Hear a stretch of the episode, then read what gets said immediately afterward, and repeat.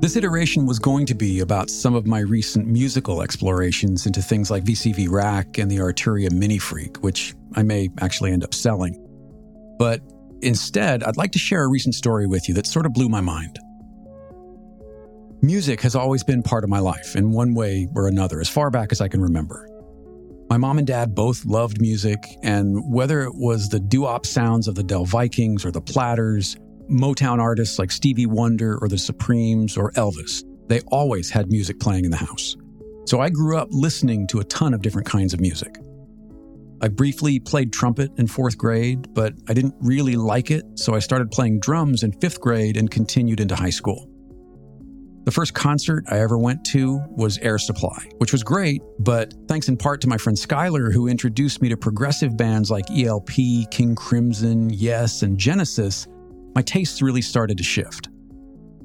On an honors biology field trip to Joshua Tree during my sophomore year, a chance encounter with an amateur astronomy club introduced me to the music of Tangerine Dream, which started a journey into electronica that I've been on for nearly four decades.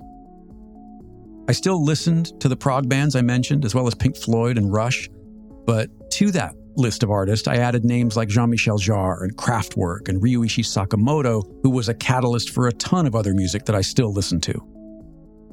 After poring over liner notes to see what kinds of gear artists were using, I decided that the drums were no longer my thing, despite feeling a profound connection to Rush drummer Neil Peart.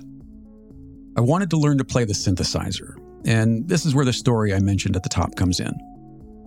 There was a music store not far from our house that I would ask my mom to take me to because they had a whole room full of synths that you could demo and play. They had an Oberheim OBXA and an OB8, a Yamaha DX7, Junos, Moogs, and the iconic Prophet 5 from Sequential Circuits, which I remember begging my mom for. Of course, there was no way she was going to spend four grand on a synth, even if we had it, which we didn't. Fortunately, there was a guy who worked at the music store named High who was great about letting me loose in the synth room. He and my mom would talk while I plunked around on the various keyboards that I would never own. We used to go to the store quite a bit, and at one point, High asked whether we'd like to come hear his band play, which we did. I only remember two things about it. One, they were called the Ambassadors of Now, which I thought was super cool. And two, they had a song called Monocaine about the fictional drug invented by Dr. Jack Griffin that rendered him invisible and ultimately drove him insane.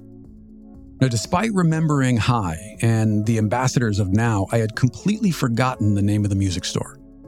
In prepping for this iteration, I tried Googling things like Pomona Music Stores 1980s and Holt Boulevard Music Store 1980s and couldn't find anything.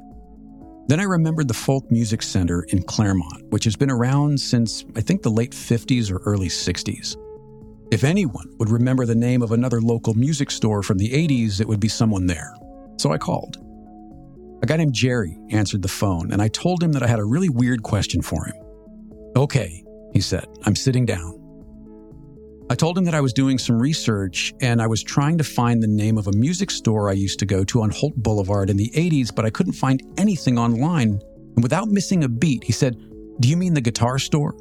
It used to be right next to AJ's pawn shop.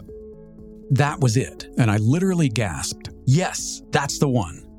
He told me that he used to go there too and that he had bought his first Telecaster there in 1985. I told him about High and how he would let me play with the synths whenever I came in with my mom and asked Jerry whether he remembered him. He told me that not only did he remember him, he still knows High and just talked to him the other day. He said that High and his band, the Ravelers, were going to be playing their last gig on Monday in Claremont and invited me to come out and see them. I told him that I'd love to, but that I lived on the East Coast now. Jerry gave me High's Facebook info and told me to reach out to him and said that he would get a kick out of hearing the story. Unbelievable. 40 years of history came to a point on the back of a single phone call. I was telling Sean this whole story, and he said, That's what makes you you, man. Most of us would have done some Googling, not found anything, and left it at that. But you just can't not talk to people. And look what it got you. That is so cool. I'm planning on reaching out to High and sending him this iteration to see whether he remembers me coming into the store all those years ago. I doubt that he does, but I'd still love the opportunity to connect with him, if for no other reason than to thank him and to let him know that who he is and what he did for me had a real impact that I'm still exploring nearly 40 years later. As always, if you enjoyed this iteration, and I hope you did, it would be great if you would share it with a friend or two. And if you're not yet subscribed, maybe you could do that too. Thanks for listening.